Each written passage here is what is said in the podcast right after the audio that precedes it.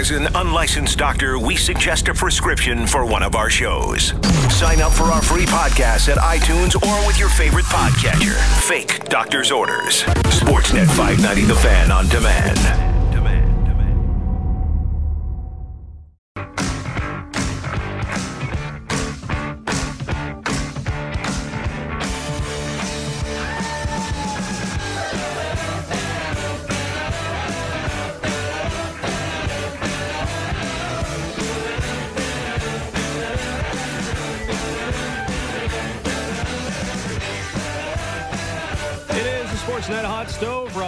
Mark Boffo, Sam McKee with you here on the Sportsnet Radio Network.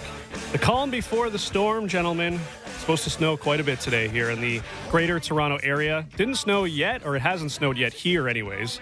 Maybe people listening in can let us know if it's already falling elsewhere. But well, it fell in Newfoundland, that's for sure. That is for sure. Yeah, Newfoundland if was anyone's a mess. listening, snowed in out there, be safe. Because I saw some pictures, and there was literally like a picture of a street that just didn't exist, Yeah. which is full of snow. Did you see that video of that uh, that meteorologist that was standing outside in, Yes, in the snow, and then he like paused for a second. He's like, "Oh, I'm falling over." And then the wind blew him over a Yeah, I saw it. snowbank. I, I was saw like, it. "Oh, that's that's so embarrassing, Quick- and that's terrible." Quick aside, that song that you just played there, with the, what's that called? Chelsea Dagger? Yeah, Yep. You know who hates that song? Roberto Luongo. Big time. How Yeah. many times you hear that that, song? haunts him. How he hears that song, he gets PTSD every time. Greg.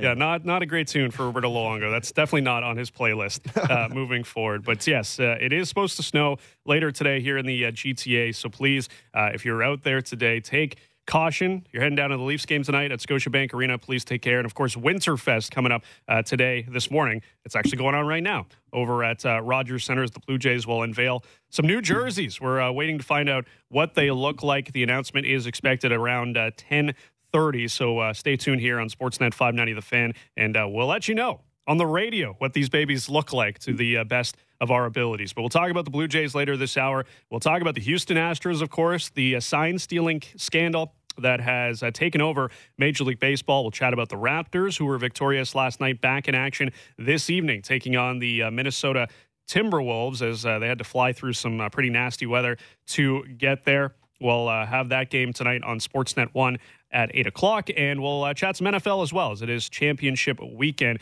with the uh, two games going tomorrow. But the Maple Leafs back at it tonight against the Chicago Blackhawks here on Sportsnet 590 The Fan and the Sportsnet Radio Network. Uh, a tough game the other night for the Maple Leafs where they picked up a point, which was great. But man, uh, David Rittich standing on his head there most of that game, especially in the third period, making some big saves in overtime as well. It felt like the Maple Leafs should have gotten two points there, but sometimes, hey, the goalie just uh, steals it from you. I think the one thing that has really stood out to me of late, and it's because he is producing, but he just looks more engaged all over the ice it has been the play of Auston Matthews. And, and there's been a lot of people saying, you know, who's your MVP at the midway point of the season? Some people still voting for Frederik Andersen because of his importance for the team, but he has really slipped off of late. And really, when you look at his numbers, only December was the best month Freddie's had. The rest of the months he's been just kind of meh, just kind of average. Uh, but Auston Matthews has just had an incredible season so far. And we talked about it on last week's show. I'm not sure how you can't pick Auston Matthews as your, you know, midseason MVP for this Maple Leafs team going to the All Star game. But I've just been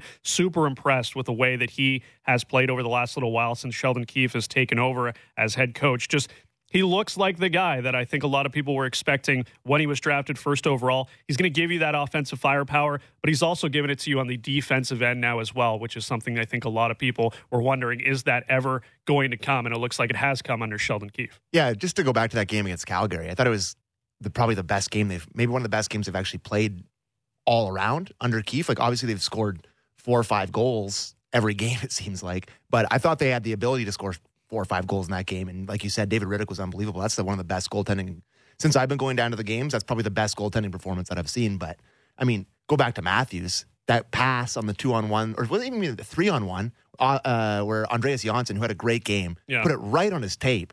And he was writing home to mama about that one. Like that was in the net. And David Rittich comes out with a huge blocker. He is obviously incredible offensively, like you said. Probably, I don't think there's really any debate about being the uh, the MVP for the Leafs halfway through. But his defensive work with Mitch Marner, that lines when they first got together, I was concerned about sort of what they were going to be like in their own zone. But I think they've really not only meshed offensively together, I think they've really meshed defensively, and they've been really responsible in their own zone probably for the last four or five games that I've been really impressed with. And like you said, that's what it takes to be an MVP type candidate is to sort of round out your entire game. And Auston Matthews certainly done that. And I mean, like I, I saw someone that that uh, Calgary is the only team he hasn't scored against. Yeah. And he had that puck in the net basically until Rittich came over and what a I mean that guy played put on the best performance I've seen in a long time. So no, I think Matthews is the MVP of the Leafs halfway through. And I mean, I'm just every night you never know what you're going to get with him. He's just been a joy to watch.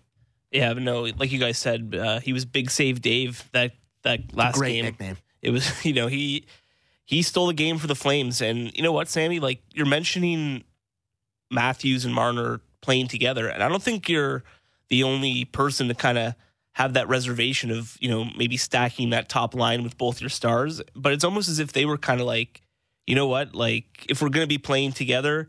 We should prove some people wrong and, and play, you know, both Yeah. sides of the puck here. And you know, to their credit, they they looked really good. Yeah, they do. Love, you can tell that they're very good buddies, and you could tell that they probably the entire time Mike Babcock was head coach was probably like, "Co- "Come on, bud, please, let's just give us," because they would get a little taste here and there, right? Yeah. There was a stretch where Marner like never had an assist on a Matthews even strength goal. Like there was a really long time. Like it's kind of ridiculous in retrospect now that you think Yeah. about it. But now that they've kind of gotten together, friends off the ice, obviously looking for each other on the ice, and now, like you said, they're kind of proving to people that they are a viable pairing in the NHL together, not only offensively, which is obvious, but defensively. Yeah, and I think when you look at Sheldon Keefe and, and his coaching style, uh, it's very evident that he likes experimenting. Yeah. It's very evident that he's willing to live with mistakes. Like uh, outside of you know Willie Nylander getting benched, uh, you know a few games back with uh, Kasperi Kapanen, you know he really hasn't been uh, too hard on these guys. If you know the puck ends up in their net, something bad happens. But it felt like under Mike Babcock, you know the times where Mitch Marner and Auston Matthews were together, if he didn't see something he didn't like or it didn't work for like a period or a game or two, it was like, no, we're, we're going back. Yeah. Like we can't afford to keep running this out there. Um, whereas Sheldon Keefe has allowed these guys to flourish, and I think what has helped as well is that when they were first put together with Zach Hyman, they were just world beaters. Like they were just that Carolina game, right? That's the one that everybody remembers. Craziest hockey line- game I've ever been at. when that line life. just took over, um, that was very evident. It's like, okay, yeah, these guys should probably play uh, play together. What I think has also helped is that the other lines have looked really good. I mean, William Nylander, John Tavares, the chemistry those guys have. You've put Alex Kerfoot on that line. You had Pierre Engvall on that line the other day. That's really you know worked out. The third lines you know slotted in pretty good right now with Kapanen, uh, Kerfoot there, and Andreas Johnsson. But I think what also stood out to me the other night was, you know, I know it's an overtime game, but the amount of ice time that was doled out to the stars on this team in a random January game against the Calgary Flames. You had uh, John Tavares leading the way with 26 minutes. I think it was the second most minutes he's ever played in a regular season game. There's an asterisk on that because he got stuck in OT for like a solid That's two and a true. half. That's So you know, that- it's still really high. Yeah. It would be around 24, but, But he was stuck out there. Auston Matthews at 24. You had William Nylander at 23. Marner was 25, but he was stuck Yeah. on the ice for a bit Yeah. too. Uh, but the fact that Sheldon Keefe was willing to ride those guys uh, in this game against the Calgary Flames, I mean, that's what these players, I imagine, have been waiting for for many years under Mike Babcock to like at some point just let us go, let us play, let's try to win some games. Like you know, I'm sure they loved Patrick Marleau, but I'm sure it was hard to watch Patrick Marleau at times, uh, especially the playoffs last year when they're seeing him out there and just really not doing much. So it, it's like you know, we've all played sports, right? We we love Johnny on our team, but when Johnny's out there in an important moment, we know Johnny shouldn't be out there. We're kind of like, why is Johnny out there? So Do you think that's too much time though? Like for like you said, it's a random January game. Like, does John Tavares really need to be playing 26 minutes in a hockey game? Like, I think there was a, a happy medium to be found. And I'm not Right. saying like, guess what? I love it when Auston Matthews comes over the boards. Like, that's what you want. You want him out there, but I like those totals maybe in a playoff game here. But like yeah. But I think I think you a look at it. random night against Calgary, it may be a little bit too much. So there may be a happy medium in between Babs playing him like what 17, Yeah. and maybe playing 25. Well, of course, you're not going to play these guys, you know, the, this amount of minutes every single night. But I think in a vacuum, Mark, when you look at a single game where you're like, it's a one-one game, we have a chance here to win it at home. Let's go for it. Like I, I think that's what you do, as opposed to like thinking, no, we're at 22 minutes. It's a one-one game. I'm pulling the reins back. Fourth line's going out there more often, uh, and we'll just play, you know, play it as it lies. Yeah, I'm I'm I'm okay with the ice time. I agree. Like you can't be playing playing your your guys 25 26 minutes every night. This isn't uh McDavid Draisaitl territory, but yeah, like I'm okay with I'm okay with ramping up the ice time in, in a game like the one against Calgary. It, it- like you said, they're they're tied one one. They're cha- they're. It's not like they were chasing the game. I thought they played pretty well, and they ran into a hot goalie. So you know, to beat a hot goalie, you're going to need your best players to, you know, maybe you know, it's going to be talent versus talent. Your top guy versus my top guy. So if if Rittich is, is on fire, like it's going to probably be a John Tavares or an Auston Matthews or or somebody of that ilk, that skill level that's going to come through with the goal. And you know, when they tied up the game, you saw it was Willie Nylander, one of their top paid guys, uh, that that was able to get the equalizer there. So you know what, like, yeah, I don't think you should be getting into the habit of of running your top guys into the ground, but if if the night calls for it and the the way the game's going calls for it, then yeah, I've got no problem. Like you can't have it both ways. Like I, I guess what is the way I'm thinking. You can't really criticize Babcock for not playing him not enough, and then you can't really criticize Keefe for playing him too much. I I agree, Sammy, that there should be a happy medium. But for one game, even though it is kind of a random weekday game, I'm okay trying to trying to get the two points and put your horses out there. I just think it's funny. Every, after every game, Keefe is like, "Oh well, I mean." Matthews is really going. I had to keep putting him up. It's like it's Auston Matthews. He's He's, going really every going game. every night. So I, I think it's. I mean, like I said, I'm not upset with Auston Matthews coming over the boards for 25 minutes a night. Like as a as a sports fan, as a, you want to see the best guys in the game at all times. But I just think like. God, that's a lot of ice time for, like you said, a random January game against the Flames, against an out of conference team. So I think this is going to be the trend. I think Auston Matthews is young. I think Auston Matthews can handle it. I think these guys can handle it. They're professional athletes. But I would just be a little wary of how much they're playing. Yeah, and I think it, also helps. You know, uh, this is not a shot at either of these guys, but it, it helps. I think that you look at uh, an Auston Matthews, look at a Willie Nylander, Mitch Marner. They don't really play a big physical game, No, so it's it's not true. a tough. 24 Yeah, they're minutes not, where like, they're, they're not running banging and- bodies. They're not banging bodies. No. They're out there skating hard. Um, they're out there trying to make plays. Um, but yeah, it's it's definitely a lot of minutes over a long term. We, we've seen it with Connor McDavid and Leon Draisaitl that uh, those guys are out there for a lot. Well, they Um, need those But guys, that's the thing. though. That, that Exactly. team needs those guys What's to be their out there that record much. in games that they don't get a point? Like, haven't they had like not a great. 29 game losing streak or something? They're terrible. Yeah, it is pretty uh, wild. And the Maple Leafs that game uh, last week against the Oilers a couple weeks ago. I mean, there was a point where like neither of those guys had a goal, and the Leafs were looking good. And then Yeah. obviously uh, the Oilers pulled away when McDavid uh, just went ham in that third period and had that crazy goal on Morgan Rielly. So William Nylander, as we mentioned, has uh, great chemistry right now with uh, John Tavares, and on pace right now for 72 points. He's on pace for 36 goals. He's on an unreal tear of late when it comes to goal scoring with uh, John Tavares on that line. Uh, everybody's been talking recently, you know, showing heat maps and just when you watch the game and you see where he's scoring from. This is not perimeter Willie. This is a guy that's scoring in the dirty areas, getting to the net. You shake your head at me No, I looking mean- at that, but it's just factual, right? People say this guy never goes to the net, never goes to the middle. Like, yeah, off the rush, maybe he's not going there, but people make it seem like he's never down low trying to bang bodies. Like he's the, the that game, he held off Noah Hanifin to score that tip in goal, uh, where I think most people would be like, oh, like if he got a stick lift or something, like ah, typical Willie, like not willing to get physical, but he held off a guy who scored.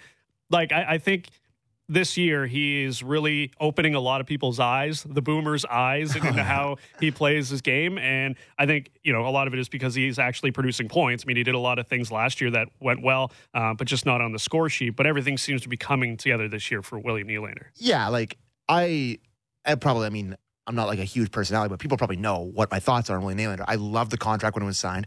I despised last year. Last year was a tough, tough watch, and I thought, like you, like you said, there were some things he did well, but there was a lot of nights where you ask yourself, is number 29, yes, 29 last year, is number 29 playing? But I mean, this year, like you said, he scores from the home plate area, but I mean, a lot of guys score from the slot. Like that's kind of where you want to go to score. But he, you said he goes to dirty areas. He, like you said, he's never done it off the rush. And I think that's one thing where guys, where you said the boomers, the boomers don't like when a guy turns his back, when he shies away from contact. His style of game is a very polarizing one. Okay, well, I'll stop you right there. Let's talk about Let me this. have it. Okay, so Let me have it. So let's go back a couple of weeks ago. That game, um, who was it against? Um, it was the New Jersey Devils game, right? In overtime. Oh, what a beautiful What does William scored. Nylander do? He drives the net, loses the puck, and then Severson ends up putting in his own net. I'm sure a lot of people were like, how could you like do a stupid move like that? It's like, well, you want the guy to drive Yeah. to the net. You can't have it both ways. If he drives to the net and loses it, there's the potential of that happening. But you can't say that he didn't try to take it to the net. That's just one example. But I'm just trying to give Yeah, you no, understand. Like- something where people are like, oh, well, you take it to the net and you get bumped off and you lose it. Well, it's like, well, that's why because he knows like he's not strong enough, he's not physical enough to do those types of things. He's not Gabriel Landeskog, so he's holding on to the puck. He's trying to keep possession. He's trying to make plays. So like, not everybody on this team is going to be able to drive. Mitch Marner doesn't take it to the net. uh, No- like no you one on the team really does right does. outside of John Tavares, Or Auston Mikheyev. Matthews, Mikheyev, right? Like, Yeah. there's just, that's just not how these guys play. That's just not their game. But uh, yeah, finish finish your point. Well, I I just wanted to ask you guys if you had to guess, where would you think William Nylander ranks uh, I know this, with so I can't. Uh, with can't. net front area goals? I saw the tweet. I don't remember the exact number. He's tied for first. So he has seven. He has uh, 21 goals on the year, and 17 of them have come in the net front area. So, like, you can't bl- you can't blame a guy for trying. And it looks like he's added that that element to his game. Where you know we always talked about the zone entry last year, where it's like even though he was struggling, it's like there's no one. There's not many guys better. Exactly. And it's just like, so he can be perimeter and you can see him game the zone and, and set guys up. But I think you've got to be very, you know, maybe not pleasantly surprised, maybe not surprised is the, is the, is the word, but like he's made improvements in that area of his game. And, you know, if you're going to rip the guy for having a bad year last year, I think you got to praise him a little bit when you're seeing improvements in other areas of his game. I would love to see that stat since he's been on the line with John Tavares because historically, John Tavares has elevated not great players to pretty great lengths. So when you have a guy who's legitimately an excellent NHL hockey player in William Nylander, when you put him with a guy like John Tavares, I mean, I guarantee a lot of those goals have come off of like John John Tavares is a very, very, very, very good hockey player. And the way the the sort of just the work ethic in the offensive zone sort of earns a ton of bounces for his line mates. And I think I don't think he's like a necessarily like a playmaker or whatever, but he's more of just like like I said, he works so hard and he earns a ton of bounces and his line mates really feast off that. And when you have a guy like William Nylander who's really good at putting the puck in the net and kind of good at digging pucks out himself, who's really good with his stick, I think that's a really good combo. And you said the chemistry they have. Yeah. I mean, you have two legit pairings now when you have Matthews and Marner and Tavares and Nylander. Those are two borderline. Well, the Marner Matthews is elite, and then you go down, and it's like Nylander and Tavares is pretty close to elite. Yeah. So well, you just think about how many teams would love that as their first line. Yes, right. Many, many Yeah. teams. So no, I like like I said last year, I hated what William Nylander did. This year, I've been. I mean, that contract is a steal now, right? Like at seven million bucks a year for the production you're getting out of him. He's been great this year, and I think a lot of it has to do with playing with with John Tavares. But that's okay. John Tavares is on your team, and you have a good good to great winger playing with John Tavares. He's going to be elevated even higher than he already is. Well, apol- apologies to the person that uh, either wrote this or tweeted this the other day. I think they quoted John Tavares and they, you know, asked him, you know, what did you say to William Nylander when you guys first were put, put together? And I think he said, just go to the Nets. Yeah. I think that's what he apparently told William Nylander. So uh, we have seen a lot of that. And, and Mark, you mentioned there uh, in that uh, that tweet uh, about where William Nylander's been scoring the majority of these goals. And yeah, that that contract has obviously looked very good. And uh, we're doesn't seem like we're talking about trading William Nylander anymore. Well, that was always done. It, it was always dumb, But but, I mean, I especially now. But especially hey, now, on. I shouldn't yeah. say it's always dumb. If they could have got Alex Pietrangelo, if that was if Frege is reporting, which I am not here to doubt, I'm sure it was true. They could have gotten Alex Pietrangelo for William Nylander before the contract signed. I still would have done that trade ten times out of ten. but Yeah, other than that, but other than that, I would I like I think trading him is I would have always a dumb idea, especially at that contract. Well, look, I, I like Alex Pietrangelo as a player. I think what gets lost in in the discussion, just a quick aside about Alex Pietrangelo, is people think like he's some great shutdown guy. No, he's an a offensive guy, He's an too. Yeah, offensive oh, yeah, guy for sure. So like the idea that oh he plays on the St. Louis Blues Yeah. and they're winning a cup and he's a guy that's going to be like a, a Norris Trophy discussion and he's shutting. He, no, he's not shutting guys down. Like he's an offensive guy. Uh, he's Here's not a question. Look, We don't need to go down this wormhole. Right. But are the Leafs better, the same, or worse with Alex Pietrangelo this year other than William Nylander? Let's just say that. Well, I can tell you one thing: the Blues are happy they didn't make that trade. It Yeah. ended up pretty, yeah, pretty turned good out for pretty them. well. Yeah. Yeah, it turned out very he well. for lifted the. The Stanley Cup. So Yeah, he looked pretty good doing it. That's for sure. Good old uh, Toronto kid. Uh, but yeah, William Nylander having a fantastic season and uh, definitely worth the dough right now. When it comes to trade talks, though, all the conversation right now surrounding one Alexander Georgiev from the uh, New York Rangers. That's been one name that has been uh, thrown out there quite a bit. The Maple Leafs, of course, you would think looking to shore up the backup goalie position, even though uh, Michael Hutchinson has played a little bit better of late. And uh, there was some chatter recently on, on Twitter with the insiders, if you will, that you know maybe Kasperi Kapanen could be someone that's thrown out there, and that was kind of shot down. And I think a lot of people, uh, Leafs fans and others, thought you can't get a backup goalie, albeit a decent one for Kasperi Kapanen, who has the potential maybe to be a guy that can play in your top six. We know he can play at the very least in, in your top nine. Georgiev and RFA at the end of this year. He's just 23 years old. Um, he's had a fantastic season considering where he is playing with the Rangers, who are not a very good um, defensive team. But uh, seeing some other reports as well that the Maple Leafs unlikely to move someone off their you know actual NHL roster to, to get a piece, which I think is probably the best way to go about it to not uh, give something up like that to get a backup goalie. But how desperate do you think the, the Maple Leafs should be to try to you know get someone better than Michael Hutchinson? Do I think Kasperi Kapanen is the guy to do it? Probably not. I like what I've seen of late with him on that third line. I'm looking more at picks. I'm looking more at Jeremy Braccos and, and, guys like that to potentially get it done. If it's not Alexander Georgiev, maybe it's someone else. But there's no chance right now um, with some of the injuries that this team has faced um, that I'm giving up someone that's playing in my top nine right now. I don't think that's that's worth it. I, I mean, I completely agree with that. I, I don't know if there's a whole lot to be said. I think that would be kind of a, a wild move, to be honest, to trade a guy that. I mean, if you're talking like a Jeremy Bracco type or somebody on the Marlies, like a I don't, I'm not even sure. But a guy that's like contributing. I mean, say what you will about Kasperi Kapanen. I would, like you said, he's been better lately. He hasn't Well, had the look- best look, year. Jeremy Bracco or Kasperi Kapanen? Who would you rather have right now? Oh, I mean, Like- yeah, it's pretty easy to Yeah. tell you that. So, he's he's blocked essentially. Yes. So I mean, a guy like I mean, but guess what? Guess what's not going to get it done? Jeremy Bracco for Alexander Gorgia. That's Yeah. a moot point. That's not going to happen. So, and the Leafs don't. I mean, you wouldn't be trading a first round pick for a backup goalie anyway. But the Leafs don't have any first round pick capital. They've lost. The, don't they have the next two are gone, right? Uh, Because that up. Muzzin and Patrick Marleau. So right? I mean, I don't think. I mean, am I the only one who thinks this isn't as desperate a situation as everybody else? Like, is it really that desperate?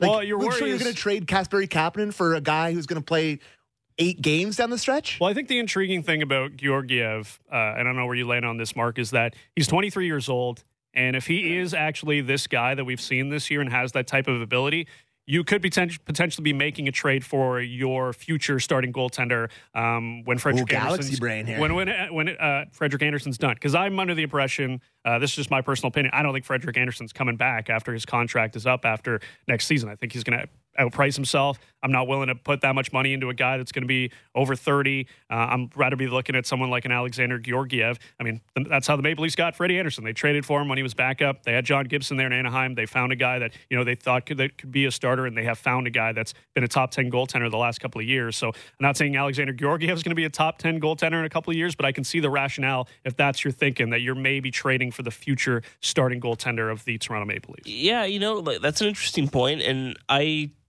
I can kind of subscribe to that. But to be honest with you, like I haven't seen too many uh, Georgiev games this year, so it would really be in the you know the you're really trying to bank on what your scouts are telling you and if you really think this guy could be an heir apparent to, to Freddie Andersen if that's what you think internally then yeah then you know what then I don't really have as much of a problem giving up somebody off your roster but in the short term in a vacuum like I agree with you guys like what happened to the like I'm looking at some some old trades here it's like they got Tom Barrasso for a fourth round pick like you can't get like a Those you know, styrofoam pads. you know, just just like a solid veteran. Like to me, that's why the asking price or the rumored asking price is what it is because he is 23 and he does have some upside, like you said, Rob. But like, I'm kind of of the opinion that maybe don't get too far ahead of yourselves. Like, like you said, he's an RFA in the offseason. If he's a guy that you want to, you know, pursue, you can do it then. And for right now, I'm thinking like,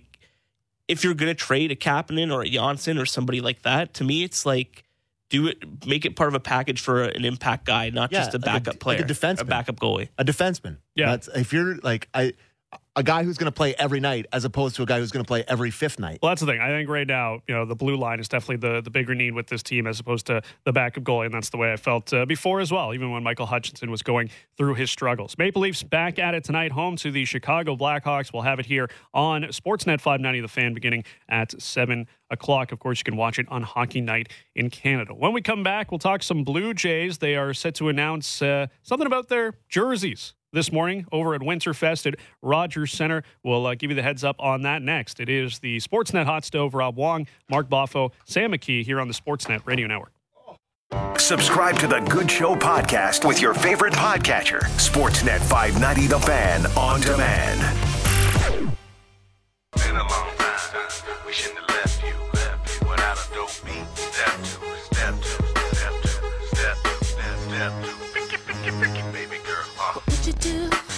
To me? What would you say to have your way? Would you give up or try again? If I hesitate to let you in, now would you be yourself or play a role?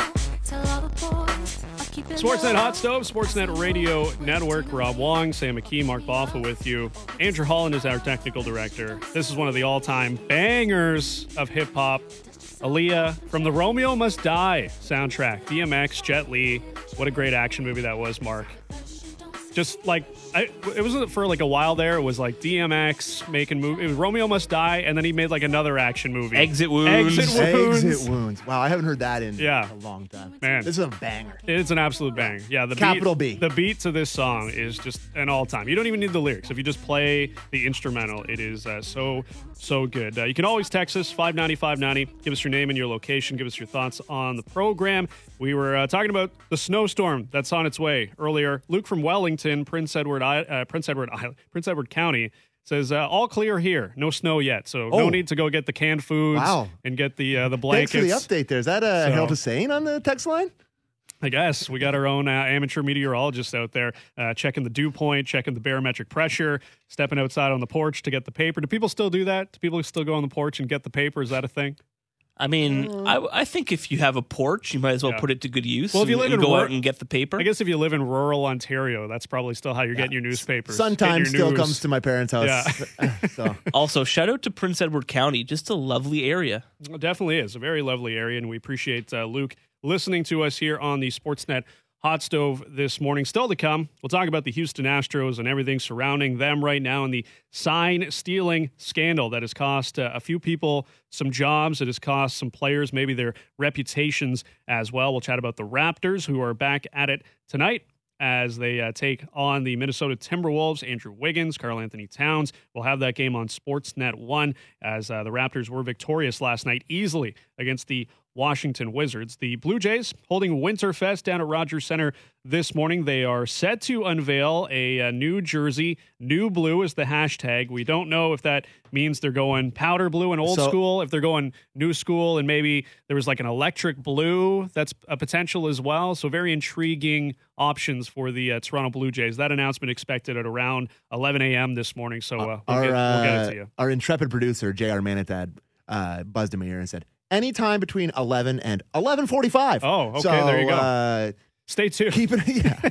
you got to wait. Uh, you got to listen to an entire show to hear what the jerseys sound like. So Well, the Blue Jays have had a very interesting history uh, with their their jerseys. Of course, they had the the OG ones, which I thought were great. The World Series ones are, are some of my favorites. Yeah. The current ones they have after doing that rebranding, Beautiful, You know, six years ago, I thought was fantastic. They went through you know that weird muscle T bird thing in like the mid to late nineties. those too. When you know Jose Canseco was smashing bombs for Oh, the yeah. the Blue Jays in that Roger one Clemens season. mowing Roger people down. Clemens mowing people down under steroids, and uh, of course the Black Jays era, um, which I, I think at the time I thought it was really cool because I liked the logo Can I that tell the Blue you? Jays had. I love, I had the black tee Yeah, hat. Great hat. One of my favorite hats ever. I wore that thing until it legitimately fell off my head. So I love that hat. Their jerseys, not looking back, not great. I like I said, uh, told a few people around here. I had a Yunel Escobar black jersey. So tells you all you need to know. Well, going about back my to- jersey buying. uh, I think that's what's unfortunate when you you know watch highlights of Roy Halladay pitching in those eras. It's like him wearing all these black jerseys. And you're like, ah, it doesn't look great. Wish Roy was wearing something better. Uh, there are pictures of him, of course, wearing the powder blues. The road grays, I think, were the best ones during that era, of course, uh, of the uh, Toronto Black Jays era. Um, but right now, the jerseys are fire, and uh, we'll see what the Blue Jays unveil today. I think a lot of people are excited. Uh, always nice to get some new merch. You What- know, what got are you hoping for? that. You know what? I'm I'm I'm fine either way because I actually have a powder blue Yeah. jersey. Uh, d- don't have the pants though. I've never uh, considered buying the whole uni, uh, but I would be interested as well. Like the hashtag new blue would suggest that it's like an electric blue. As I think it was the Toronto Star put out a picture of like the potential options, and it's sort of like a, a darker. I've seen you know, some blue, awesome right? mock-ups on Twitter, and I wish I could give people credit. But I saw the one where Vladdy was wearing it, and it looked like the current Jays jersey, but like, just powder blue. just powder blue with all the same accents and whatnot. And I think that would be perfect. That's what I would love because I think they're the design and the lettering and how they have the sort the, the numbering the way it is. I think it would be perfect with just an all powder blue sort of version of that. But the pants don't need to be powder blue. Just give me powder blue top, white pants. but see, that's what's always weird to me when the top doesn't match the. no, I love the white pant hard color look. Yeah, you like Yeah, I love that Uh, I, I need it all to be uniform. I need it all to be the Ah. same color. Like that's just the OCD in me, I guess. I can't I can't handle the uh, the contrast in colors. Yeah, like I'm kind of expecting maybe the powder blue color, but just a little bit of a update on the jersey, like some buttons on the jersey this time around, so just the the I agree. old pullover of the of the powder blues. I don't know, but you know what? It looks like Jays fans are excited.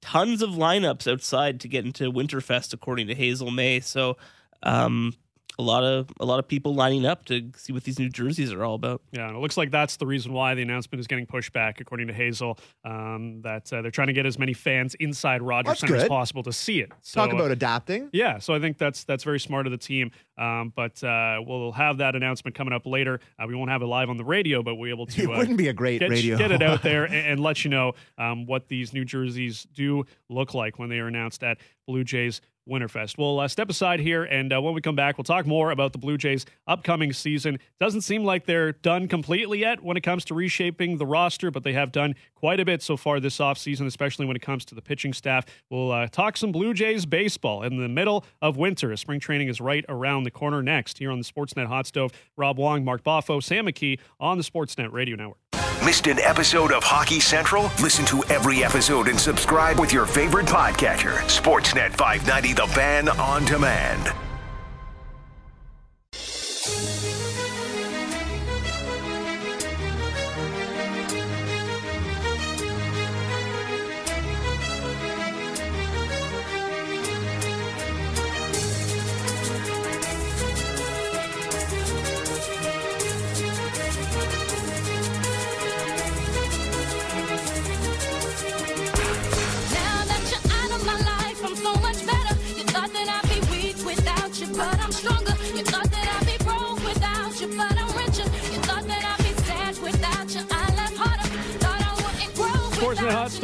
Sportsnet Radio Network, Rob Wong, Sam McKee, Mark Boffo with you. Hit us up on the text line 59590. Give us your name and your location. What are you hoping for when it comes to the uh, new Blue Jays jerseys? Are you expecting the powder blue? Are you expecting something new? Give us a shout 59590 on the text line. Just give us your name and your location. Getting another text about the weather from Colin in Burlington says, It's blizzarding hard in Burlington. Pray for me, boys. So uh, yeah, if you're out, I'll say, uh, I'll say, there. I'll It's not looking say uh, old Hail Mary for what was his name? uh, calling in Colin in Burlington. Colin in Burlington. Yeah. Please be safe out there, Colin. Yeah, I'm thinking of you, buddy boy. It's supposed to get pretty nasty today. Like Great day to sit. Well, great day to sit on the couch. Yeah, well, Any lots of stuff afternoon hockey? Uh, I think there is some afternoon hockey. You got Leafs tonight. You've got Raptors, and of Oh, course yeah. you got Oh, yeah. UFC. The return of Conor McGregor tonight. So just stay on Washington the couch. Islanders play. T- Washington uh, and the Islanders play at Oh, one o'clock. Barry today. Trotz revenge. and game. then you go into St. Louis, Calgary at uh, no, sorry, St. Louis, Colorado at three. Arizona, Edmonton at three. There's a lots of great afternoon hockey. Just sit on the couch. Look Yeah. out. The, there's nothing better than sitting on the couch and looking out the window at a big storm. I love that. and watching poor people out there just like have to trudge through the snow. around, yeah. yeah, it's not great. And if you see somebody who needs some help today, Of course, their car's stuck or they're, you know, or um, gonna need some shovel, you see somebody, you know what? you're not in that big a rush. Just help somebody out. Yeah. Help help out your fellow human being. That's it. You got to do what Brad Pitt said at the Golden Globes. If you have a chance to be kind to somebody, take it. I think Okay. we, I think we need it. You know what? That's a great line. And goddamn, Brad Pitt, how are you still such a weapon? Like I, I saw him up there. I was like, this is unfair.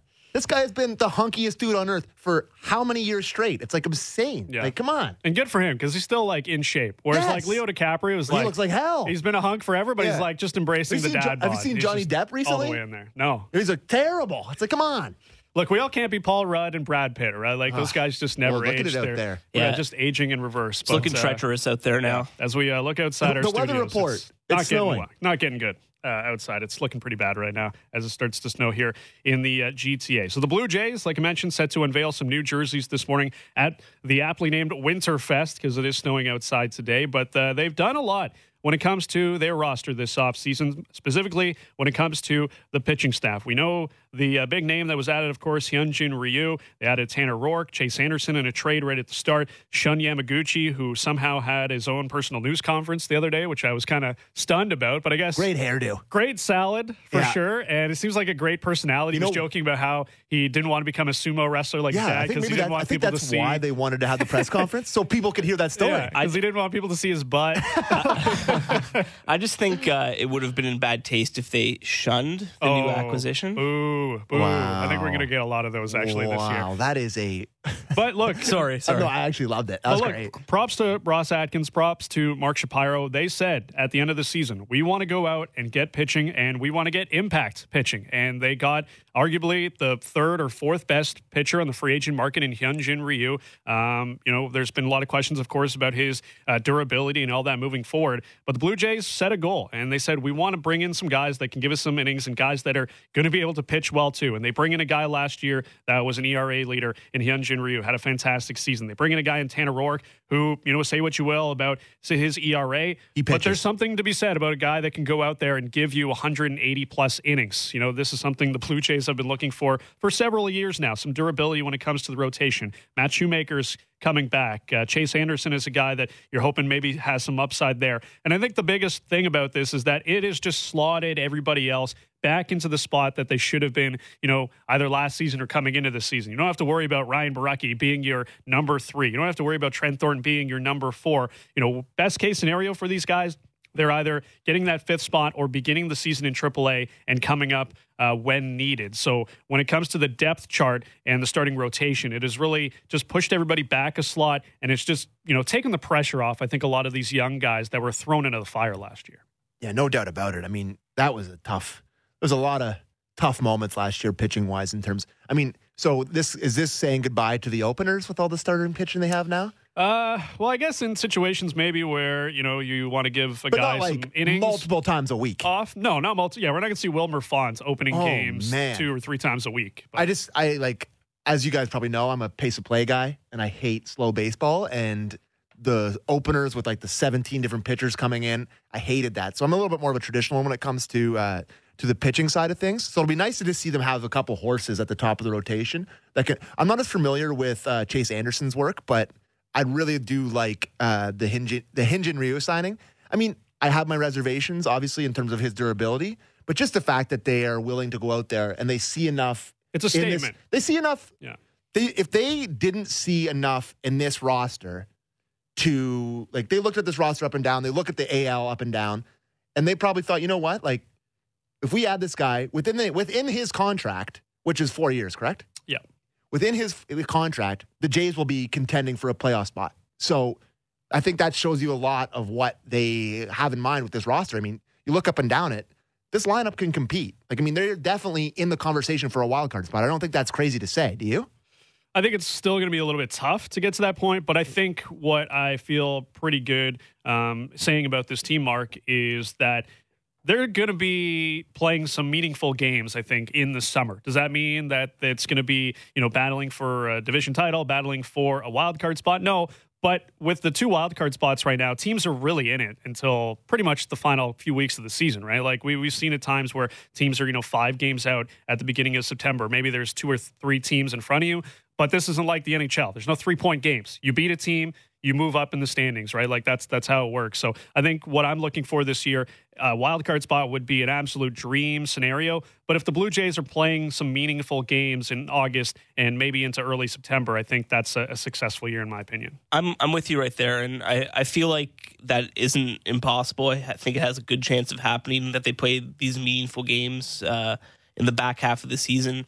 I don't I don't think they're quite there yet for a wild card spot either, but you know the trajectory is looking good. Like you said, Sam, like they're in this window where it looks like they can compete uh, throughout Ryu's contract, and that's all you kind of want to see if you're a fan is just the the effort is there to improve the team. And I don't know these Chase, the Chase Anderson trade to me just kind of I, I hate to just simplify it because it's the Brewers and Jays again, but like it definitely has a bit of like a Marco Estrada feel to me in that like hey he might not be he might not be pitching in these insanely important games in the playoffs for you you know until the team gets better. But he kind of fell out of favor in Milwaukee. He's a guy that is better than what the Jays currently have in their rotation. And it's like why not pick up a guy like that on the cheap? And somebody like Tanner Roark it's like he's he's an innings eater, and that's essentially what we were saying about R.A. Dickey when he was with the Jays. It's like, oh, the knuckler is getting lit up right now, but he's still a guy that's going to give you like seven innings, and that's important so you don't tax the bullpen. And it's like you're getting that now at a fraction of the price that you're getting R.A. Dick that you had R.A. Dickey at. So um, they're not incredible names uh, other than Ryu, but I do kind of like the the more under the radar kind of moves they've made as well, just to see if something happens. And they're and the wild card in this is Nate Pearson as well, of course, because yeah. the, the Jays have a real sort of ace up their sleeve. That I mean, oh, that was pretty good uh, double meaning there. I didn't even really mean that, but like he is the real deal by all accounts, right? So if he, I mean, they're not bringing him up before the control thing, but once he comes up, I mean, that just adds another layer. Yeah. I'm sure they'll give him sort of the Strasburg. Um, what was the guy on San Diego last year? Chris Paddack. Chris Paddack. I'm sure they'll give him that treatment where they're not going to overuse him and they're not going to put the unnecessary strain on his arm, especially if they're not competing. But I mean, that's just you could add potentially adding another sort of close to sub four ERA guy into your rotation who's going to be throwing hundred with a, with the nasty off speed stuff. I mean, that's a real, real sort of X factor for the Jays rotation that already looks pretty solid. So quickly, uh, let's spend a few minutes on this uh, offense. As we touched on, we're expecting it to be, you know, pretty decent. We know they're going to hit some bombs. Uh, you're expecting Bo Bichette, Vladimir Guerrero Jr., Cavan Biggio, Lourdes Gurriel Jr. to continue their progression. You're at least hoping. You're hoping for a bounce back season from Vlad. Uh, you know, it, it started off a bit slow for him. He found his legs after the All Star break, and then obviously, you know, crashed in the final month of the season. He's been working on his body, and hopefully that that will help. They add Travis Shaw, I think, which is a, a nice signing, an under the radar guy. You're hoping for a bounce back season for him. The catching duo as it stands right now with Danny Jansen and Reese McGuire, I think, is strong. You know what you're going to get out of Teoscar Hernandez, Randal Grichuk. Those guys are, you know, who they are. Um, you know, there's still some time for the Blue Jays to add to this offense. Maybe they do look at center field as a spot. Uh, maybe they try to add someone that has a little bit more uh, flexibility, utility around the the diamond. But you know, it, it seems like it's pretty cemented as it stands right now with this offense. Is that good enough for you guys? Just adding Travis Shaw into this uh, lineup, Mark. You know what? Like, I wouldn't say it's enough, but I think Travis Shaw was a good signing. I think the upsides there. His, uh, you know, his splits are he. You don't want him in there maybe all the time, but I think he's a very serviceable bat. And I don't know, Rob. Like, I feel like you can say whatever you want about who they bring in, but this on offense at least, but the the bread and butter of this team is going to be the Bichettes, the the Vladdies, the your you know the Biggios. You really want to see those guys take the next step, and I think those are going to be the guys that'll be the catalyst for for this team. And you can add in the the secondary pieces all you want, but uh, I'm really curious to see how how good Vladdy looks if he's in shape this year, uh, if he can take the next step. Uh, and you know, Bichette, as soon as he came up, he hit the ground running and he's going to be a mainstay all this year. So, uh, you know, the kids look all right, and I'm just looking to see if they can take that next step. Yeah, I mean, I, I mean, the sophomore slump is a thing because it's a thing, but I'm not as concerned about it with sort of the super duper prospects that they have. With, I mean, Vlad is, I think last year, I think was a bit of an eye opener for him, and I think this year, I'm expecting very big things from Vlad. Yeah. And I think probably every Blue Jays fan is. Bichette, I'll be interested to see because, like you said, he kind of got hurt at the end of the year. He kind of, I mean, his start was amongst the most electric in the history of the game. And then he kind of fell off because of injury or whatever. And I'm Cavan Biggio, I'm really interested to see. And Gurriel was hurt a little bit last year. I mean, they do have the core of a really good lineup here. But like you said, it's just about filling in those spots and maybe looking for a little bit more offense in the outfield. All right, Blue Jays Winterfest going down at uh, Rogers Center this morning, where they will unveil some new jerseys. The announcement expected to come within the next 45 minutes, so we'll uh, keep you up to date on that. If you're heading down to uh, the Diamond today, heading down to the Dome, uh, take caution. Of course, the weather's starting to get a little bit Wear a bad here parka. outside here. Wear a parka, wear a hat, wear gloves, uh, wear some good boots as well, so uh, you don't slip and fall on your way to Rogers Center. When we come back, we'll talk about the Houston Astros and the sign stealing scandal that has cost many people their jobs and a lot of players their reputation as well. We'll get into that next here on the Sportsnet Hot Stove. Rob Wong, Sam McKee, Mark Boffo on the Sportsnet Radio Network. Missed an episode of Lead Off? Listen to every episode and subscribe with your favorite podcatcher. Sportsnet 590 The Fan on demand.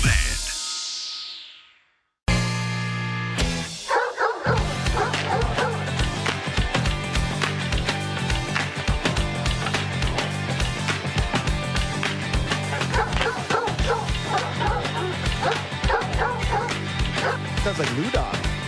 My, uh, my dog, sorry. It is Sportsnet Hot Stove, Sportsnet Radio Network. Rob Wong, Mark Boffo, and uh, Sam McKee does not realize he was on the air. That's that's what happens when you hit the mic on button. Yeah, I kind of did. you I kind of did. I- I- G-rated. I, kind of did, but I kind of didn't. You wanted So, to give a shout out. I wanted to give That's a shout why. out to my dog. Yeah. Yeah. Uh, would you take him outside today? Who's who's taking him for the walk? I'll take him out. Yeah. Loves the snow. Uh, Yeah. I'll put on the boots, got on the snow pants. It's not yeah. bad. Are you a like boots on the dog kind of guy? No, little booties. No. Oh, when he comes home, I'll just wipe his paws with a nice warm. He can towel. take it. He can handle it. Yeah, he's a very gritty little wiener There dog. He can handle it. Uh, so, We just saw somebody biking outside. I don't know how I feel about that. I don't know. hey, you got to get somewhere. You got to get somewhere. I don't. I don't blame you. So even if it's uh, bad walk. weather outside. Yeah, just It's walk. way easier to just walk. Uh, so you can text us 590 590. Give us your name and your location. Give us your thoughts on the show. We are getting a lot of random texts today here on the program. Now, we've been talking about a lot of random things. Mike in Uxbridge says, uh, You're talking about Brad Pitt and Paul Rudd. Can't forget Bradley Cooper. I know my wife can't stop reminding me about how hot he is. so, uh, yeah, you can put Bradley yeah, Cooper on the As, list. he's not in the same age. He's No. younger, isn't he? I think so. Because what? Paul Rudd's like 50 something, and Brad Pitt's like over 50. Bradley Cooper's like 40 something. He's getting up there, but uh, he's not in that uh, age range yet. John in Guelph says a ton of snow in Guelph. Looked out the window, seen Jason Garrett going around neighborhood shoveling driveway for $5. So that must have been before he signed with the Giants as the uh, offensive coordinator. Jason, uh, yeah, he was. yeah, he's clapping after every uh, driveway that was uh, shoveled Yeah, successfully. Bradley Cooper, sneaky old. Yeah? 45. Oh, okay. Older than I thought he would have been. All right, I all would have right. guessed like 38, 39. Yeah, all right. So he's getting up there, but uh, yeah, you can put him on the list, of course, of uh, most handsome in Hollywood. So the Houston Astros this uh, past I week. I digress. Yeah, I digress. this past week, of course, we uh, all saw what happened. One of the more uh, shocking scandals in uh, the history of Major League Baseball. I mean, it's been building, but we finally saw the punishment come down. And initially, it was just AJ Hinch and uh, GM Jeff Luhnow getting suspended for one year. The Astros losing first and second round picks this year and next year, and were fined $5 million. A few hours later, though, both men were fired by uh, uh, owner Jim Crane of the Houston Astros. Then later, of course, we saw Alex Cora mutually part ways with the Red Sox. He was the bench coach for the Astros when the sign stealing was going down. Carlos Beltran was part of that organization too, and he steps down as uh, manager of the uh, New York Mets. So that has been the fallout so far. Since then, there's been some crazy uh, conspiracies, if you will, because nothing has been proven. Major League Baseball says they found no evidence of this, so that's why I call it a conspiracy. That uh, maybe Jose Altuve was wearing a buzzer on his shirt when he hit that home run off Aroldis Chapman. The video evidence showing him saying, uh, I believe in Spanish, like, don't rip the shirt, don't rip the shirt. Um, and then, of course, that uh, infamous post game interview with Ken Rosenthal saying that he's shy. His wife is ha- unhappy when uh, he bears his chest, when he when he uh, gets the jersey torn off. So there's just been so many different layers to this. So many different players have been, uh, you know, giving their input on it. Whether it's Blake Snell, Clayton Kershaw, Trevor Bauer, a guy, a guy of, cour- of course that's been very vocal. Uh, he's always had a beef with the Astros and maybe some of the uh, nefarious things that are going on within that organization. But on, on the whole, guys, what do you think this is doing for baseball? Because I look at it and I say, yeah, It's it's awful. It's not good. It messes with the integrity of the game. Sign stealing is something that's been around forever, but it's one thing to have a guy standing at second base and, trying to decipher what a catcher is calling. It's another thing to you know have the the post game video up you know, at the end of the game, in between games, when you're trying to figure out, like, okay, when uh, uh, Gary Sanchez puts down two fingers, what does that mean? Can we figure that out and maybe take it in the next game? But when you're doing it electronically in the middle of the game, in the middle of an at bat, that's that's obviously crossing the line. Major League Baseball made that very evident when they, uh, I think it was the New York Mets had the Apple Watch thing that was going on. So it's definitely a black mark uh, on the many black marks in, in the game of baseball, but. I have, I have a feeling like when the ball goes up, to use a basketball term, but when the first pitch is thrown and the games are going to be played, it's going to be, be a big story all next year. But like, it's just going to get swept under the rug eventually, just like steroids is. We don't really talk about that anymore. We talk about PEDs. Uh, we are talking about this now, and eventually it's just kind of going to go away, and we're not going to think about it. But the other part too is, for me, the idea that other teams aren't doing something like this is, I think, you know being a little naive, right? To think the Houston Astros were the only team doing it. Maybe they were the only one doing it to this extent, but to think that other teams aren't trying to use some sort of means to gain an edge, I think is being a little bit naive. So on the one hand, I go, yeah, this is awful for baseball, but I'm not going to pretend like there are other teams not doing these types of things and you know get they get to wash their hands clean and be like oh well the astros are the worst team ever like don't look at us like we're the, we're the good guys here we're just trying to call this stuff out like I, i'm not willing to go that far So I watched. I went back and watched the walk off home run to win the ALCS this year that uh, Altuve jacked off of Chapman. So I went back to watch it because I was just interested to see. I mean, I gotta tell you, looked like he knew what was coming. like he that was he was like he knew it was coming, and then the whole thing changes for me because I watch his reaction and everyone's like, "Look, it, it looks like he was just like he hit a normal home run in uh, in July against the Mariners. Like he wasn't that excited. And Chapman's got that smile on his face. And you're like, oh, how, what a despicable guy. And he is a despicable guy. Yep. But they're like, what a despicable guy. How could he not care? My reaction to that is number one, Chapman knew that he knew. Like, I think he knew. Like, he knew, like, he's like, how the hell did you know that I was going to throw that? He knew. Jose Altuve wasn't that excited because he knew he was cheating. And then he does, don't rip off the shirt. I mean, if I'm a if I'm a like kangaroo court here, guilty. Well, initially- guilty, guilty, guilty. initially mark when i i remember seeing that and when he said uh, don't rip off my shirt the first thing that i actually thought of was just like from a memorabilia standpoint like he just wanted to keep the jersey now like it obviously seems to have a different meaning and people are speculating on it my only thing with that and, and i agree with you like when you look at the video evidence and you see it it's hard not to connect those dots right like i think it's it's a case where like you have to prove me that that wasn't the case um But, but it sounds like you're leaning. But that, the thing that, is- that you're not that disgusted by this. But I think I, I like I am disgusted. Like I said, the integrity of the game has been compromised by using the electronic sign stealing in the middle of the game. But I I just think yeah, sorry, we need a trash can in here so we can bang it. But they evolved past the trash can, right? They were using videos and, and maybe potentially buzzers. I just go like, look, do we really want to like we know we know that you know the sausage is made a certain way and we're starting to see that now like clearly there's a lot of players that want to get this out of the game. Many players have been very vocal about it. I just think like the idea that there aren't teams trying to do something to this degree like that's that's a stretch. So that's why initially i was really angered about it and then i took a step back and i go look not saying it's right but like other teams are doing things like this too. So when it's prevalent around the game that's just more of a systemic thing than it is like just to be like oh like this is the worst thing ever it's like everybody is trying to gain an advantage so like I don't know. Maybe it's just the Astros that got caught. Like I'm just trying to look at it in that in that prism. I mean, uh, listen, there's ga- but there's trying to gain an advantage, and there's like you said, like just relaying those signs and pitches in real time. Like, I, I feel like if other teams were doing this, I think that this acts as a huge deterrent now. Is to be like, listen, we got the head honchos that were doing this and had it, had it down to a science.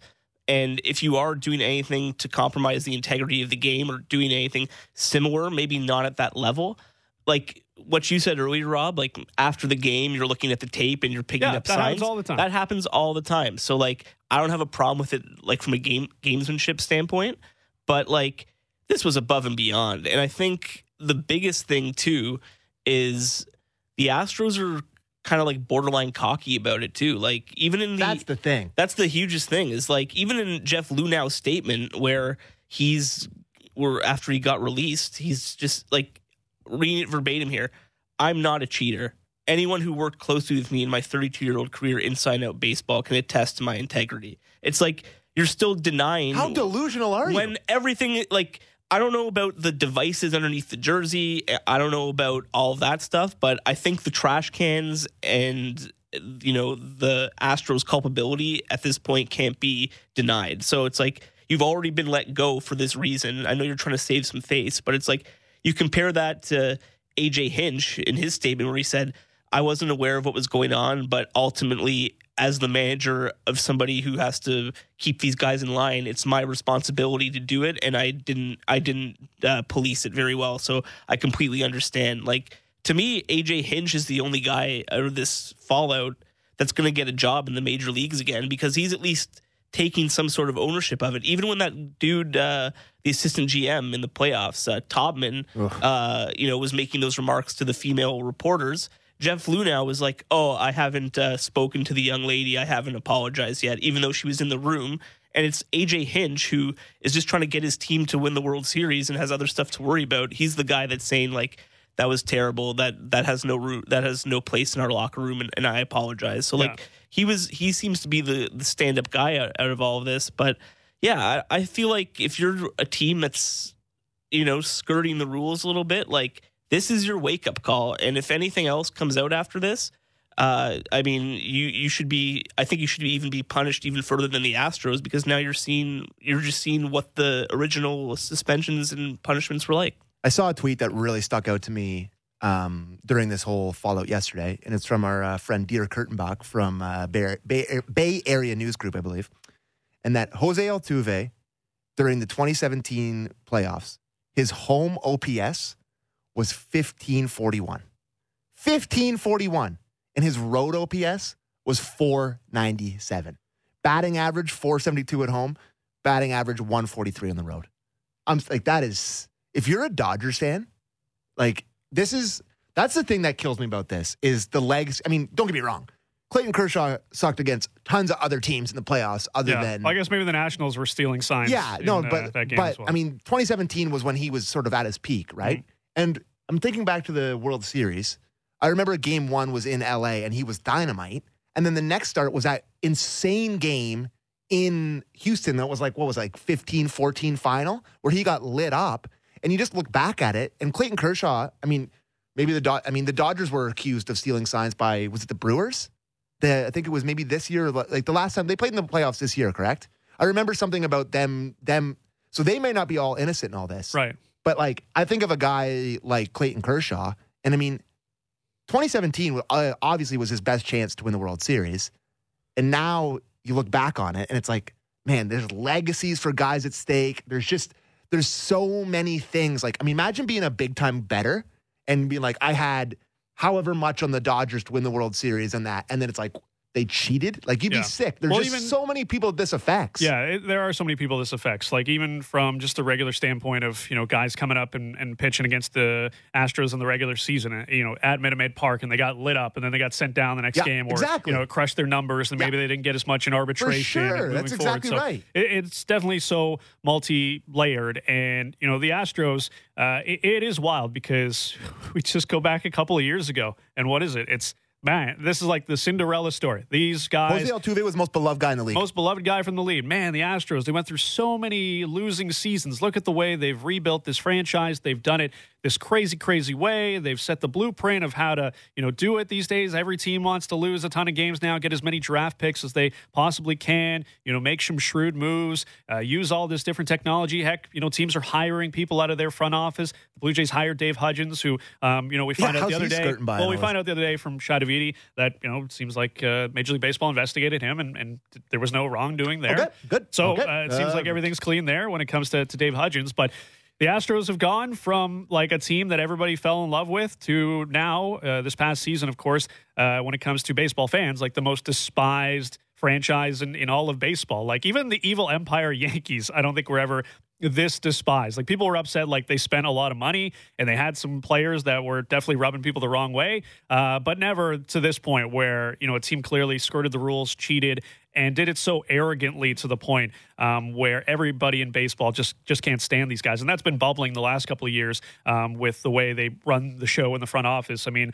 uh, that that piece that came out once Brandon Taubman was was let go um, by by the Astros, like just sort of giving you an insight of what it's like to actually work inside that organization. Just a terrible workplace, obviously, in the way Jeff Luhnow was was running that franchise, but it is just crazy. Like the Astros go from being this team that everybody loves to now just everybody hates, and I don't know how they dig themselves out of that. I mean, they they've obviously gotten a lot, gotten rid of a lot of the parties that were a part of the the cheating, but you still got those players. Well, you still got those players. So that, that's my next question is like, same to you, Mark. Like, can Jose Altuve play next year? Like, is he just going to get run out there? Well, I think I saw someone mention this, and I, I, like I don't know the extent of how much the players were investigated in this, and you know what they talked about.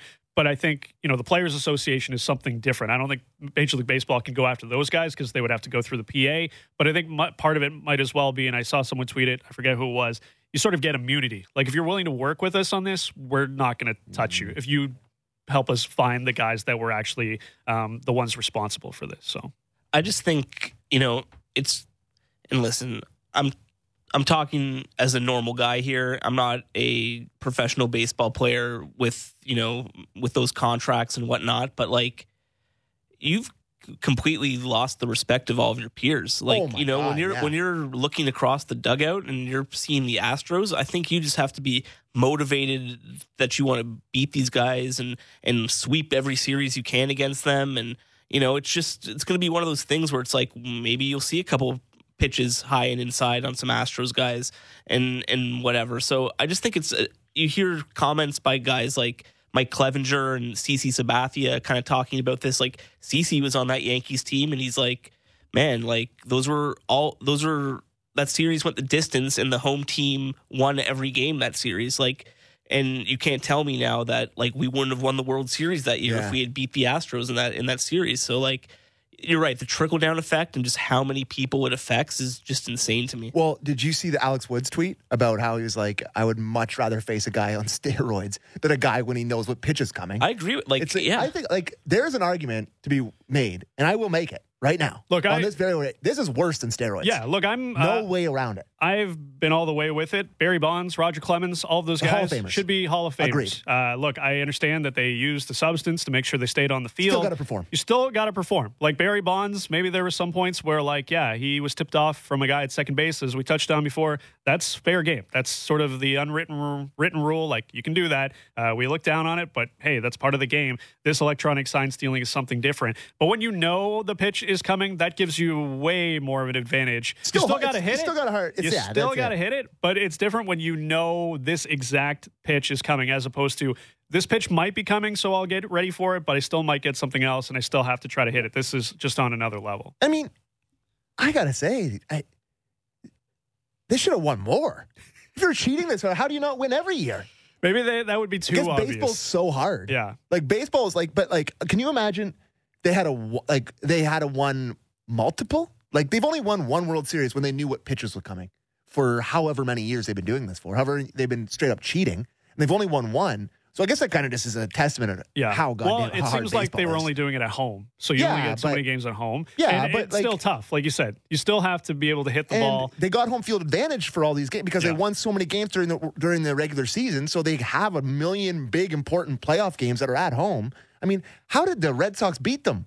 Were they cheating too? Like it's crazy. Well, I mean, Cora was the manager. Well, that's the thing. There's been chatter about maybe the Red Sox have done something like that because Alex Cora was at the front of it and, and he was their manager. So, yeah, as we touched on, there's just been so many different layers to this, and uh, it seems like there are a lot of players that are vocal about it. It's not going anywhere Man, anytime soon. uh, that's for for, sure. It's going to be a topic all season long. For me, this year Jays Astros series, got to get a ticket. I'm gonna go boo my brains out. I am gonna boo. With, like I'm gonna make a cheater sign. Like I am all in on hating the Astros. and and I'm really curious to see like not what else comes out through investigations or whatever and what other punishments there are, but I really am curious to see like what other players like speak up and talk about this cuz like I can't get enough of like the Clevinger clips and Sabathia and all these guys Yeah. tweeting. Like Cody Bellinger was pretty reserved in his tweet, but like the more that this becomes a story, I think the muzzle will come off and more guys will start to be open about their feelings. sure. And I'm really start I'm really curious to see what gets said in the next couple of months. Well, I'm going to be interested to see how far you know Jose Altuve and Alex Bregman and guys on the Astros, the hitters specifically, are going to go to you know explaining what went down. Is it going to be a case of like, hey, everything's on the investigation, you can read it there, I'm not going to comment, or is it going to be like, yeah, this is what we're doing? Because like in their best interest, I mean, maybe it is better to just say no comment and just you know lean on the investigation and say what's there. Because I can't imagine you want to be that detailed about what was going Imagine on. like suck they're next year. well, their reputations are so sullied as it is now Yeah. because of this. Um, you know, maybe you can make the case like, well, it can't get any worse if you just tell us what was going on. And Yeah. maybe you can start the redemption, the road to redemption back by being truthful and being honest about it and just getting back to playing baseball. But I I think that's what's going to be most intriguing to me when spring training comes and Jose Altuve and all the guys in the Astros are asked about this, what they're going to say. They're gonna imagine they just next year they just go eighty and eighty like eh, like they just they're terrible. Can you imagine that? And, like they're just bad. Would there be a better sports story that like Yeah. that would be like I mean, Chef's kiss. Just like mwah, I would so I, like I don't have it in front of me. Uh, Maybe I should, but I would love to know all their home road splits. Like, guess what? Alex Bregman still a sick player. Yeah, and Jose Altuve still great. Springer still great. but how much of an But advantage how much of an advantage is this, right? Like, I'd like to see maybe some home road splits, Yeah. but like, well, you put out the road splits. Like, I don't think Jose Altuve's career. He's not a 400 No, OPS no, no, guy no, of like course that. not. It's a small sample Yeah, for size. sure. But yeah, I, I get your point. Like, how much has it affected these guys' numbers? Um, for sure. We know it helped them win. That's that's for Yeah. sure the ultimate prize. But when it comes to individual stats, uh, how much of a boost was that? So we uh, are expecting the Blue Jays to be making their announcement about the uh, new blue jerseys uh, over the next uh, you know 20 minutes or so. They said 11:20 on the main stage on their uh, Twitter account. It is now 11:25. I've got the feed up on my uh, computer here to see when they do it and when it happens. We'll let you know as best as we can on the radio what these babies look like. But coming up next, we'll uh, talk about the Toronto Raptors who took down the Washington Wizards last night. Marcus Gasol looking like a new man coming back from injury. Raptors back at it tonight, taking on Andrew Wiggins, Karl-Anthony Towns, and the Minnesota Timberwolves. The uh, Raptors. We'll talk about them next here on the Sportsnet Hot Stove. Rob Wong, Sam McKee, Mark Boffo with you here on the Sportsnet Radio Network. Subscribe to the Leafs Hour podcast with your favorite podcatcher. Sportsnet 590 The Fan on demand.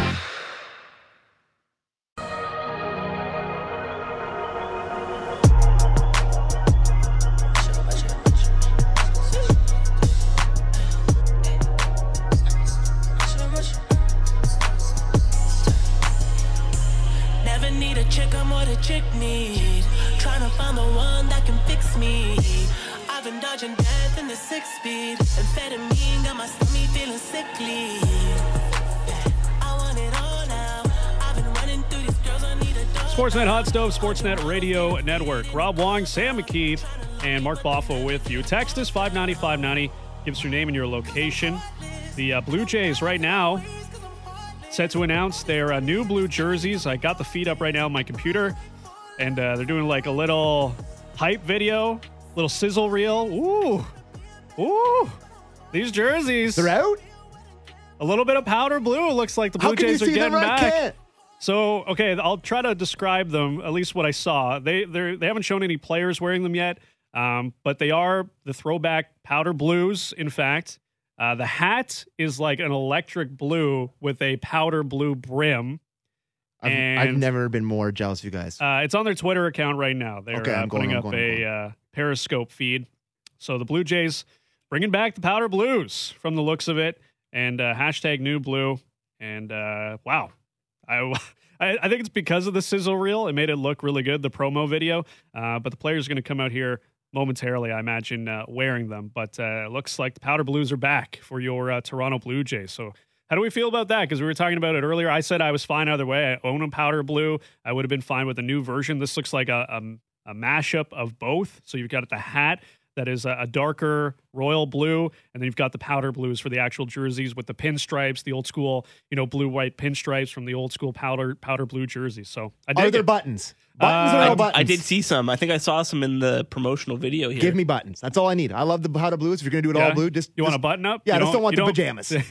So that's that was the issue with the powder blues before. It was just like a pullover. Yeah, with they didn't look like jerseys. They, didn't look like yeah, pajamas. they just look like pajamas. Whereas uh, I think, I think, look, we're going to see the players momentarily here. It is uh, difficult to describe this while we're uh, on the radios. We're watching this. I wish we could have gone to a feed. I guess we could have talked this out before with the bosses if we would have been able to uh, stream this live. Uh, but there it is. It is the uh, old school powder. Blues. There are buttons from the looks of Wow, it because are- Bo showing off a little chest. He's got a T-shirt underneath it, um, but they are button up. So the hats, once again, uh, looks like there's two versions of them. One, it is the uh, darker blue cap with the uh, powder blue brim, and then they've got just the the blue regular. Uh, actually, is that a helmet? Uh, sorry, Randal Grichuk's wearing a helmet. That's why I'm trying to look at this feed properly. But the helmet altogether is blue, but the caps in the field that they will wear are blue, and then with a uh, powder blue brim, and the jerseys themselves, they are the throwback powder blues. And uh, Grichuk and Bichette both wearing high socks as well. Uh, so if you're going to wear some high socks, Straight you're going to get some dark beautiful. blue. So these are going to sell. Let's just be honest. These are going to fly off the shelves when they are, are made available. I imagine maybe even today down at the uh, Jays shop as uh, everybody's down at Winterfest. So there you go. The Blue Jays unveiling their uh, new jerseys this morning down at Rogers Centre. The uh, new blue jerseys. It's the throwback powder blue with uh, a couple of minor tweaks here and there, but uh, they look absolutely sick. So uh, if you want to check them out, you can head to social media right now as uh, they are unveiling these jerseys. So the uh, Raptors back at it tonight, taking on the Minnesota Timberwolves, fresh off an easy victory against the Washington Wizards last night. And uh, the one guy that has looked very good to me since returning is Marc Gasol, six of seven from three point land last night. I made the joke uh, in his first game back that he took so much time off that he came back as a 31 year old. The guy looks rejuvenated. The guy looks fresh. He looks healthy.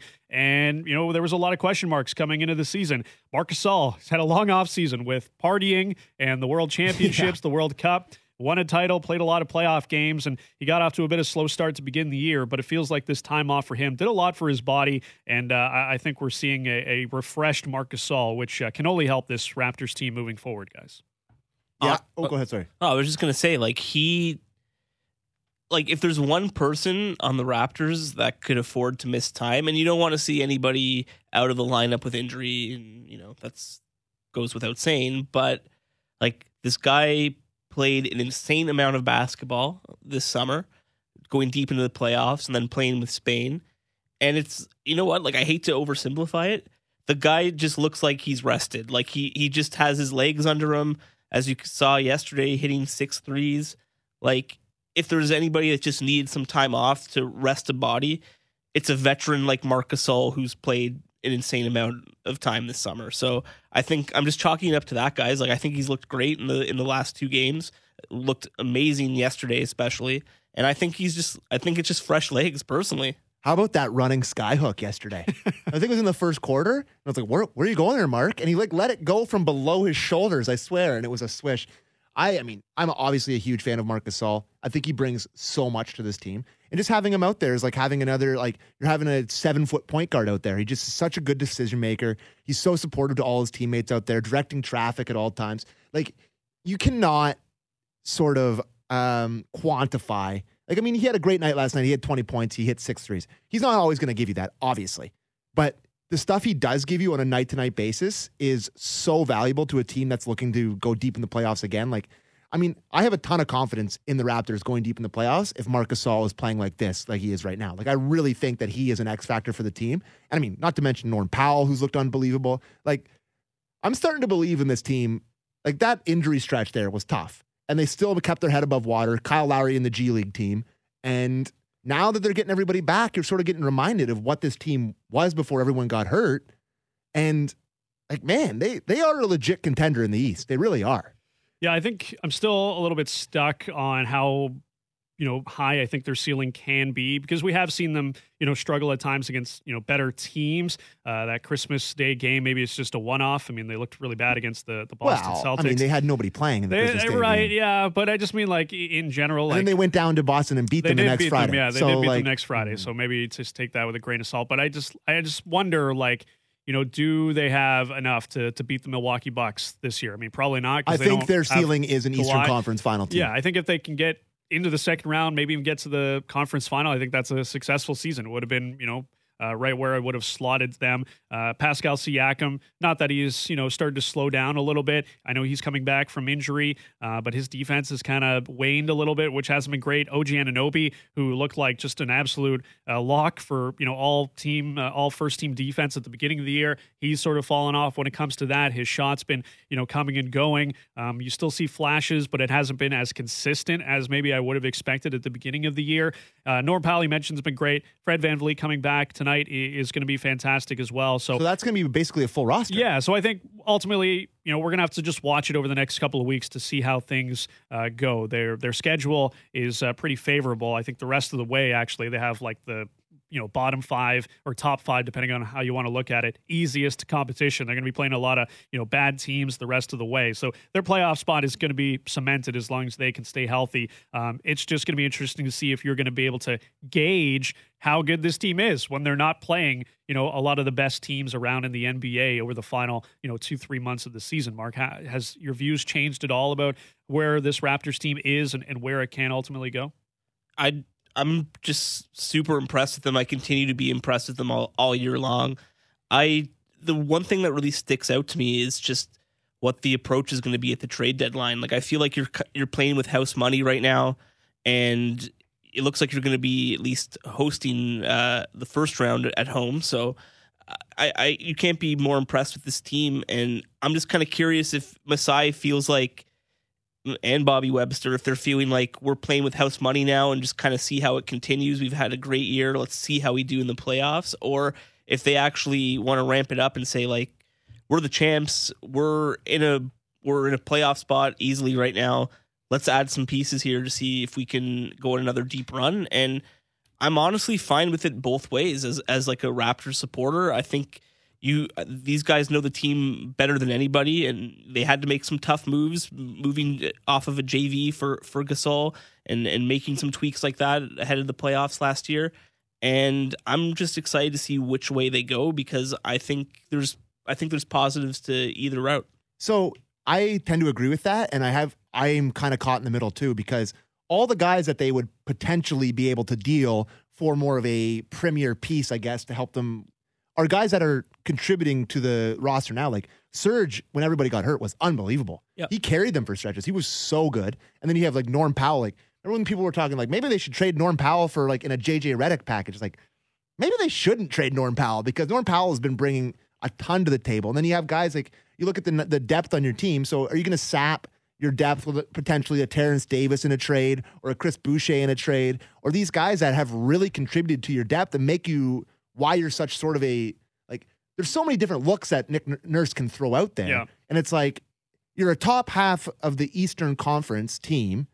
You could be in the conversation for the two seed. No one's catching Milwaukee. So what are you hoping to get? Like, are you going to really get that much better Yeah. by making a huge trade at the I- deadline? I, I- just don't see the trade. No, I, I think unless you're adding like just a massive, Like a Bradley Beal or something. Yeah, that's you're, it. I don't think you're pushing your ceiling too much higher um, unless you're adding somebody like that. But uh, So as far as pieces, I'd be willing to give up. Yeah, like those guys are, are off the table. Like a Terrence Davis, Yeah. not moving him unless No. it's a, a big piece. Norm Powell's been good, but I'm not moving him for a JJ Redick. Uh, we got to step aside. Uh, when we come back, we'll uh, talk a little NFL playoffs. And Chris Johnston of Sportsnet tweeting out this morning what uh, a few Maple Leafs are going to be doing during their bye week vacation. A very interesting uh, thing that they're going to be doing in a couple of weeks' time. We'll let you know what that is. It is the Sportsnet Hot Stove.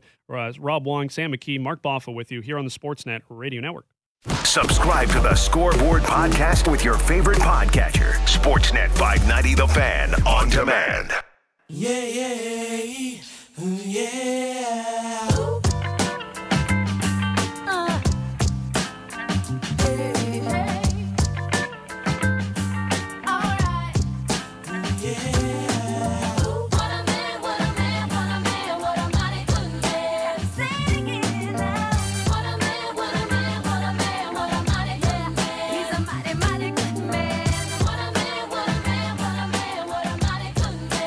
Man. Sportsnet Hot Stove, Sportsnet Radio Network. Rob Wong, Sam McKee, Mark Boffo with you here.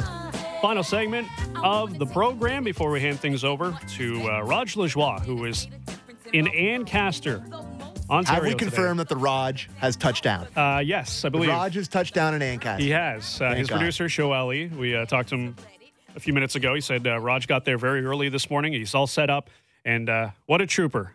At Legend. the Raj 590 legend, uh, heading out in uh, this type of weather today to uh, give you radio goodness over the uh, afternoon. So uh, props to Raj. He's coming up next.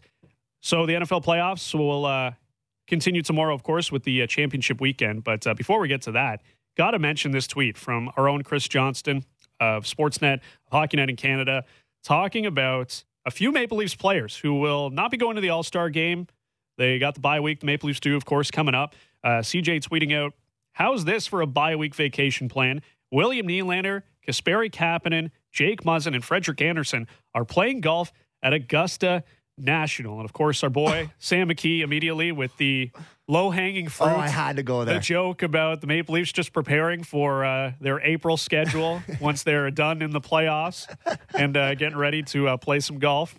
But uh, that's pretty sweet. Like, out of all the things you could do during a bye week vacation, Is this- playing golf at Augusta Nationals would be very high on my list. I, oh, I mean, the I would, highest possible. I would do dirty, unforgivable things to play golf at Augusta National. But is this the new Kyle Lowry golf gate? Jake Muzzin, your your foot's feeling I a little was- better, yeah, eh, bud? I was shocked. I don't think they allow carts at Augusta National. Yeah. You can walk around. I was very shocked to see his name on the list. Maybe he's caddying. Maybe, Oh my God, Dutchy! maybe Jake Muzzin's just going for the experience. Can I tell you something? Yeah. I actually feel a little choked up when I hear this. That's you want to hear peak whiteness. When I hear this, I get choked up. like this, like I actually have tears in my eyes. You know what I think of? I think of uh, Brooks Koepka missing a putt to allow Tiger Woods to win the uh, 2019 Masters. Hello, friends. Tiger going Thanks. for it again. Yep. Let's do it. Back to back. Green jackets for Mr. Uh, Tiger Woods. So the uh, conference championship so we'll go tomorrow in the National Football League. Up first, we have the Kansas City Chiefs home to the Tennessee Titans for a 305 kickoff, followed by the Packers and 49ers. And look, both of these games I think are going to be intriguing to, to some level. We're, we're all going to watch. We're football fans. We want to see who advances to the Super Bowl. What else are you going to do on a Sunday, of course? 49ers and Packers, I'm going to watch it, but I frankly don't care. Chiefs and Titans is the That's most your game. intriguing game to me because I just want to see if the Titans can actually keep this up. They are scoring rushing touchdowns at an incredibly unsustainable rate. Uh, Derrick Henry, the stuff that he's doing is legendary, but I just can't see it continuing. Like it's just so above the norm. It's such an outlier uh, streak that he's going on right now. It can't possibly continue. And I think the Chiefs are, are just way too good offensively. And I think they're a strong enough defensive team at home that they can, you know, slow uh, Derrick Henry down just a little bit and maybe force Ryan Tannehill to throw. But I think it's going to be the offense um, of Patrick Mahomes and company, Mark, that's going to stand out to me the most in this game. Like I know the Titans have had a pretty good defensive run here. They shut down Lamar Jackson. They were able to, you know, uh, shut down Tom Brady, of course, in the wild card round. But Patrick Mahomes is just on a different level to me. We saw it last week. It only took him one quarter to score 28 points uh, to help his team put 28 points on the board. So uh, this is a guy that very clearly is the best quarterback in the league. I just think this is a different animal in KC against the Chiefs. Like I, th- I think the Chiefs are going to win this game pretty easily, but I'm just intrigued to see from the Titans standpoint how much they can actually keep this run, this Cinderella run going. He was given a 24 point deficit with three quarters to go, and it got erased just like that. So I'm I'm with you there. I'm not completely discounting the Titans in that I don't think they. I think they do have a chance to win this game. Just you can't count them out based on what they've done so far. They've played well defensively. Derrick Henry's been running over uh, opposing defenses, but like like you said, Rob, it's a bit of a different animal here. You got uh, last year's MVP surrounded by weapons all around him and I feel like the Chiefs will win this game. Uh, I think it'll be a tight one. I probably would take uh, the Chiefs to win, and maybe the Titans uh, against the spread on this one. But yeah, I feel like it's uh, I feel like it's KC's to lose. I give me the Titans. Oh, I I got a funny feeling, man. There's just certain things in sports, and I don't know. you're saying they know the plays? You're saying they're, uh, Yeah, they maybe. know what's Why do you think they cover up their? Uh, I honestly, I just can't bet against Derrick Henry, and I just think they have a great game. Like they're just gonna look at what I um. You look at that game against the Texans, and I mean they were up twenty four seven, but they just stopped playing, and I don't. They don't have the threat that the Titans have. The Titans have given up a ton of yards to both the Patriots and the uh, the Baltimore Ravens, but they still find a way to win. I think what's ultimately going to happen. There's only two outcomes here, and I, I heard Bill Simmons talking about this, and I agreed with him that it's either a Chiefs complete blowout or the Titans win.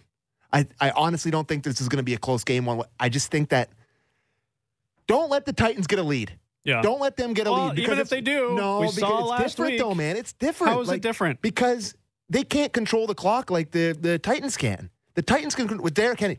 Did you see the last game they played? Derrick Henry had 188 yards rushing, two touchdowns, and the Titans won. Yeah, but here's the thing. Andy Reid in the playoffs. But here's the thing: it's I- Patrick Mahomes, and it takes three. It can take one single play for him to score a touchdown because he has a guy like Tyreek Hill. Yeah. Like this is not a team. Patrick Mahomes is not a guy that's afraid of like throwing the deep ball and maybe turn it over. He's trying to go out there and score points. So I like understand that's, that. He's a different animal. He's a different cat. I just think that they can, they can control the game way better than the than the Texans could. The Texans got a fluke lead and they just started punting and they got conservative and the Chiefs took over. Yeah, I This don't will think- be a look- much slower pace game than the one that Houston played with them. Like I, I don't think the Texans are, Texans were particularly good. I think the Titans are better than the Texans, but I'm not betting against Patrick Mahomes. Uh, quickly, gentlemen, who you got? Packers, 49ers. Mark, I think the Packers win it.